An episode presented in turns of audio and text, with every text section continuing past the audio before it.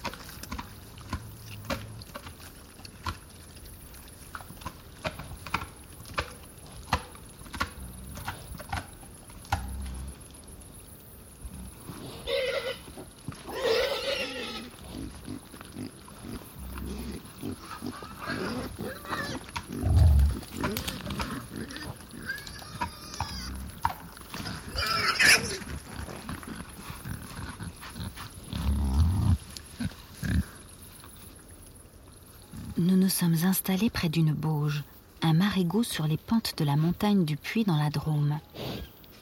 Une petite troupe d'habitués profite pleinement de cette douce nuit de septembre, accompagnée par le chant d'un grillon des bois.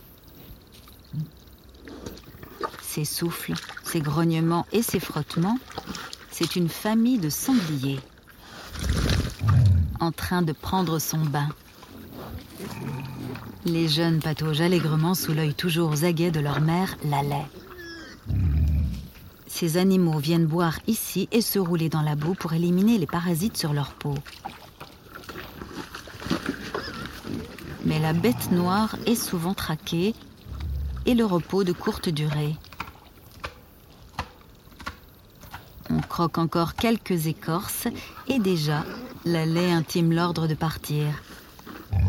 Fini de patauger, le jour se lève, il faut à nouveau se cacher.